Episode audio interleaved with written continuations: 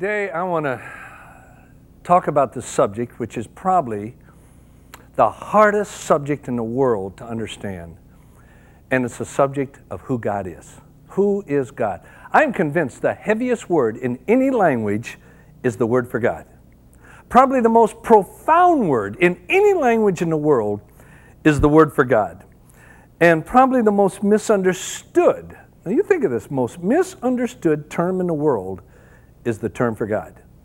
And I am convinced that at the heart, first of all, with Christians, at the heart of most spiritual problems is a misconception of who God is in his basic nature. In fact, I would say with much of religious heresy is a result of a misunderstanding of the basic nature of God. And once we have a proper understanding of God, then usually most of the areas of our life coincide with who God is and what He desires uh, for each one of us. In uh, Acts 17, verse 23, Paul talks about coming across the statue to the unknown God.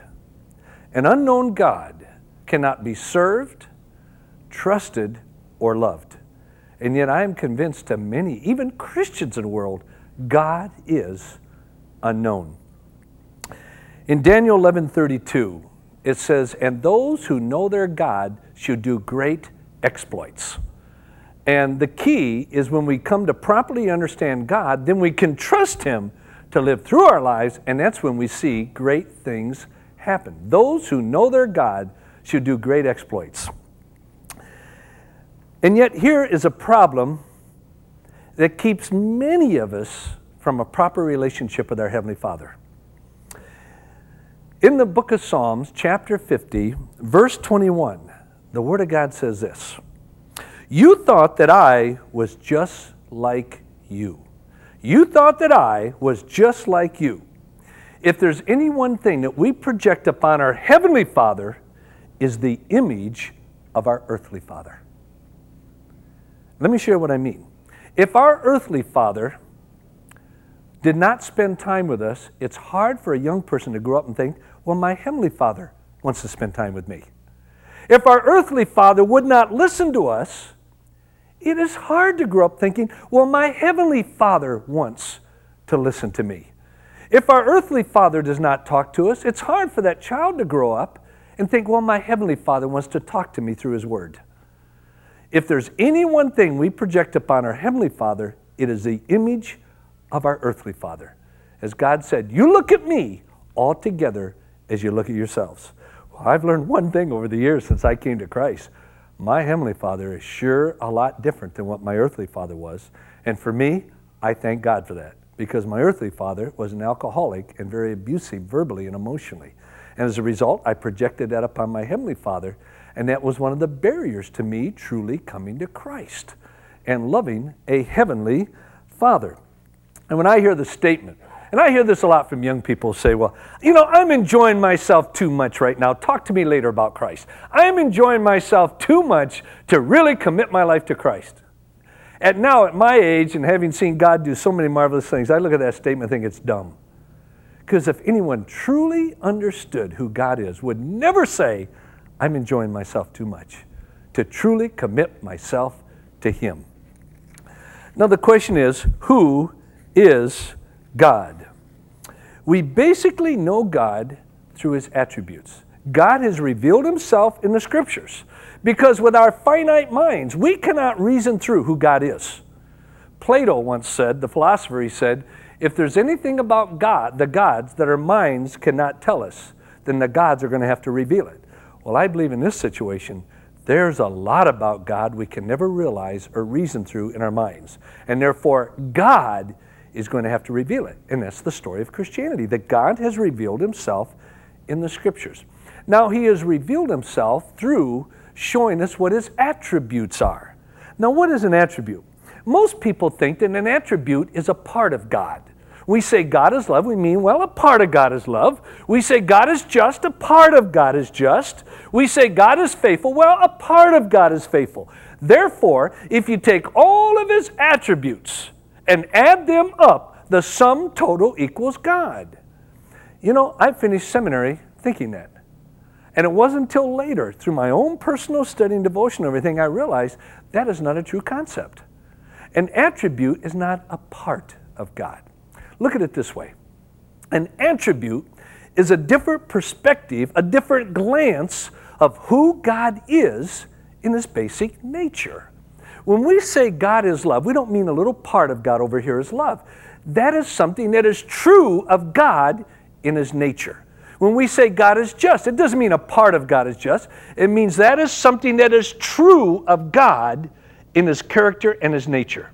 And so an attribute is not a part of God. Look at it this way it's something that is true of God in his basic nature. And so when we say, well, God is loving, he is simply being himself. It's not a certain part of God exercising something. God is simply being himself. Now, how has God revealed himself to us? So often, we think that God is removed from us. Well, I believe the scriptures has brought God to us. Now, in order to experience that, we need to know how he's revealed himself. And let's look at that. Some of his attributes. The first one is this God has revealed himself as being omnipotent. Omnipotent. Now, when I see that word, it doesn't say a thing to me. Now, there's two parts of it. Omni in the Greek means all, omnipotent. Potent means powerful, all powerful. Well, I learned years ago that for something to be lived out in my life, I've got to bring it down to where I understand it in a simple way. So when I hear words like God is omniscient, omnipotent, it doesn't say anything to me. It's not part of my vocabulary. So I redefine it without losing the meaning, but where it speaks to me. Then I'm able to live it out in my life. So every time I see the word omnipotent, I think of this He can do it. That's what it means. He's all powerful. He can do it. So maybe the rest of your life, whenever you hear the phrase, God is omnipotent, you'll immediately think, He can do it. And the scriptures point out that He ruleth over all the kingdoms of the heathen and nothing is too great for God. But often, Luther said once, Martin Luther, that our thoughts about God are too human. And I believe that's true because we, we rationalize through the way we think God will be and not the way He's revealed Himself. Let me illustrate that with a little humorous situation.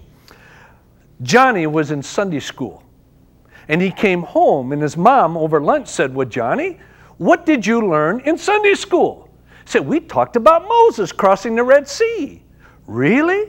Well, what happened, Johnny? Oh, mom, you wouldn't believe it. They were in captivity with, with the Egyptians, and he broke out all the rifles and everything else and pulled in the tanks, got into the troop carriers, and they took off for Israel. But he said they looked back and here came all the Egyptians in the Hummers, the military vehicles. And so they sped up a little more and they got to the Red Sea and they didn't know what to do. So they called in the Corps of Engineers, Mom. And they went and built a pontoon bridge all the way across the Red Sea. And they drove everything across and then they put dynamite explosives all over. And soon as the Egyptians got halfway across, Moses ordered that it be blown up, and they pushed the lever, and they blew up all the Egyptians, and the Israelites were saved. And the mother says, Johnny, is that really what they taught you? No, Mom. But if I told it to you the way they told it to us, you'd never believe it. And you know, so often we try to do that. We try to rationalize away who God is and how powerful He is. The Bible says that God is omnipotent, He can do it. He spoke to nothing, and something came into existence. Now, how does this affect us in our personal life and walk with Christ? One, it allows me to pray for the impossible. It allows me to pray for things that I would never dream of praying for if I didn't know He can do it. He is omnipotent. Second, when you're really tired, He gives strength to the weary. I, I, it was first brought home to my attention a number of years ago. I was speaking at a conference, a very large one, and I'd had two solid weeks of heavy meetings, and a week before, a true revival broke out, and I was exhausted. And I sat there that Saturday morning and I started to cry. And I just said, God, I can't do it. I am so exhausted. I cannot, I don't even have the energy to get up out of this chair and walk to that podium, let alone give an hour talk. And I just said, God, please help me. This might be just some little thing to someone. It was big to me. They were introducing me. And as they were going through the introduction, I just said, I can't do it. Something happened when they started to applaud and they said, Here's Josh McDowell. I cannot explain it. A strength came into me. I stood up, I walked to that podium, and probably exerted almost more energy for one hour than I ever have in a talk. And I remember later, I said, God, I can't believe it. But you are able. And I cannot tell you how many times in my life I've had to call upon that strength. He is able.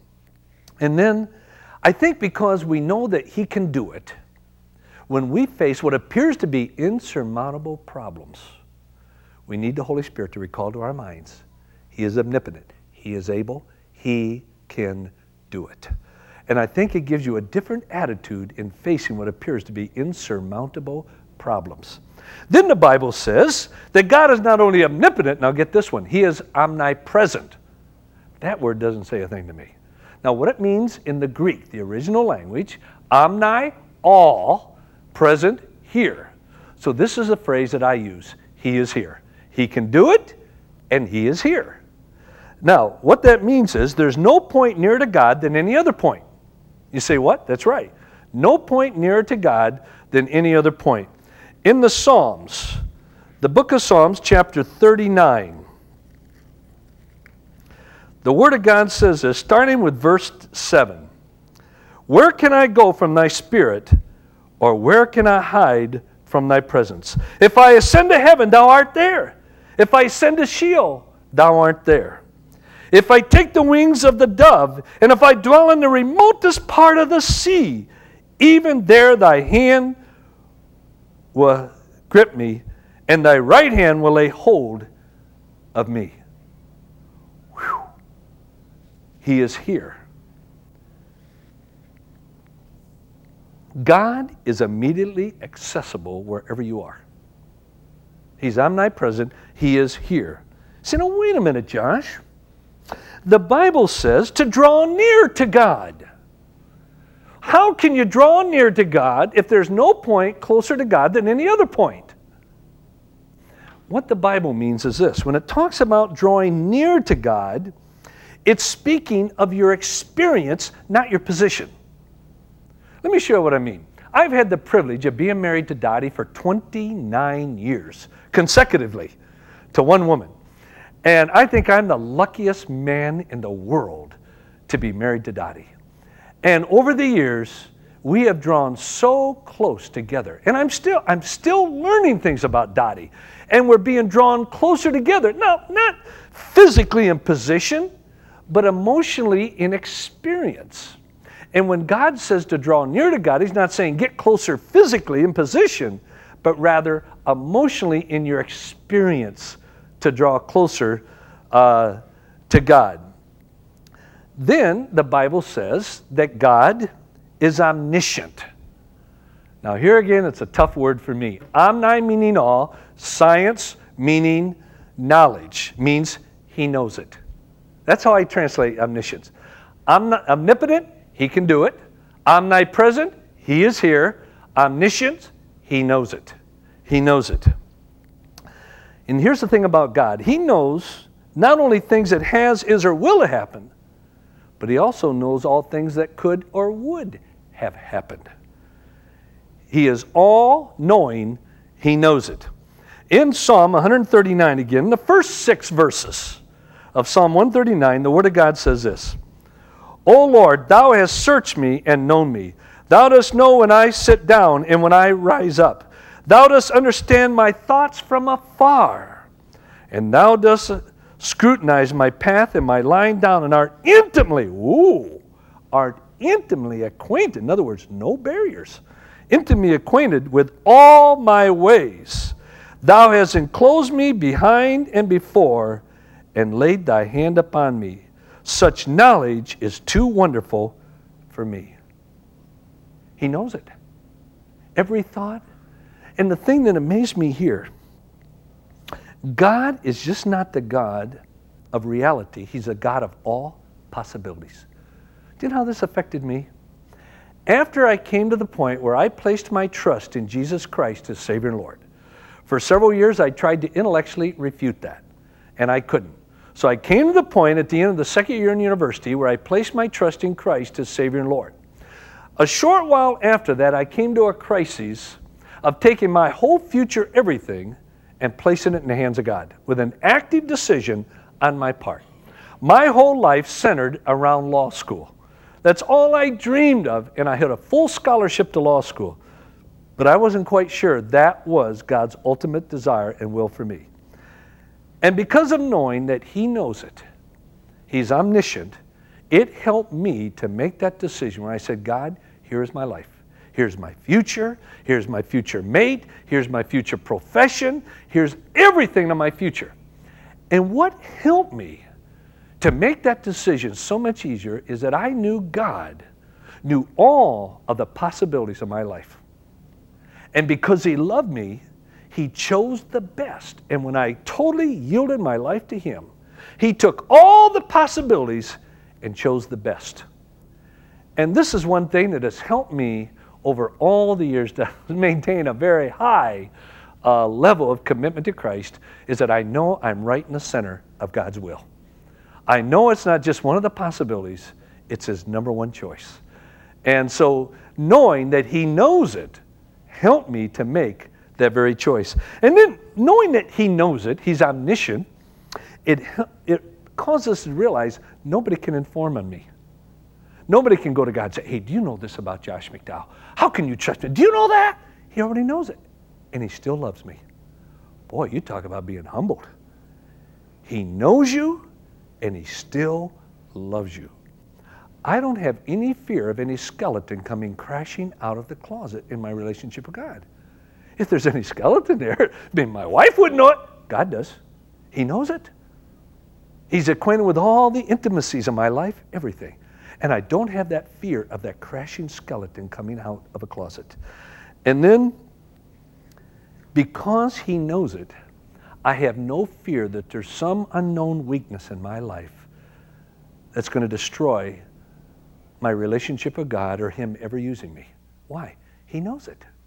He knows all the weaknesses, He knows the shortcomings, and He still loves me and He still uses me. He can do it. He is here and he knows it. And then it says that God is immutable. What does that mean? He never changes. He never changes. He is immutable. In Malachi chapter 3, verse 6 in the Old Testament, the Word of God says, I am the Lord, I change not. I am the Lord, I change not. His power can never diminish, nor his glory ever fade. He will always be the same. He says, I am the God who changes not. You say, no, wait a minute. In Genesis chapter 6 and Numbers 23 and Isaiah 15, it says that God repented. So that shows that God changed. No. You see, when it talks about God repenting, God accommodates His language to our limited capacity. See, now what do you mean? When he institutes a change in dealing with men, it's because men changing in their relationship to him. He is consistent with his basic nature. And so sometimes it'll appear that God has changed his mind, and the reason is he has changed the way he relates to us because of what we have done. But it appears that he changed. And that's when the Bible says, and God repented. How does this apply to us? Encourages me to pray. And not thinking, well, today he might hear my prayers, tomorrow he won't. He's the same today, yesterday, today, and tomorrow. He never changes. So I know every day he will hear my prayers if I come in purity and faith before him. He does not change. He won't acknowledge a request one day and deny it the next just out of his whim or because he changed. And then I don't have to worry if I'm going to re- find God in a receptive mood or not. Oh, Lord, I just pray you'll hear my prayers today. You're in a good mood. No, He never changes. He can do it. He is here. He knows it. And He will never, ever change. But here's the problem as human beings, how we project our earthly relationships upon our Heavenly Father can so often override the scriptural truth. So often. And I would say my relationship with my father, who was a town alcoholic, I never knew him sober until I'm almost 20 years old. His physical abuse of my mother, his verbal abuse of me and the other kids and everything, so implanted in my mind a negative image of a father that when the Bible talks and people would talk to me about their Heavenly Father, I couldn't grasp it. I could not grasp it. And you know, with many people today, especially singles, say from about 22 to 35, 40 years of age, and now even younger, I would say in most places in the world, the number one barrier to someone coming to Jesus Christ as Savior and Lord is the image of their earthly father. Because why? Like God said, you look at me all together as you look at yourselves. And we project it upon our Heavenly Father. And so one of my prayers is, is that as we go through who God is, He may be your father, but He's not your old man. He is totally different than our earthly father. But then I think, what a responsibility. I have three daughters and a son. And the thing that has kept me on my, how would you say, kept me alert spiritually over all the years is to realize of my children coming to Christ and what they think of God would depend so much of how they look at me and how they perceive me and what I do. Boy, that is scary. And that's why so often I said, I'm, one of my biggest prayers is, Oh God, help me as a father. Help me to reflect your attributes that my children will find it so much easier to come to you. He may be your father, but he's not your old man.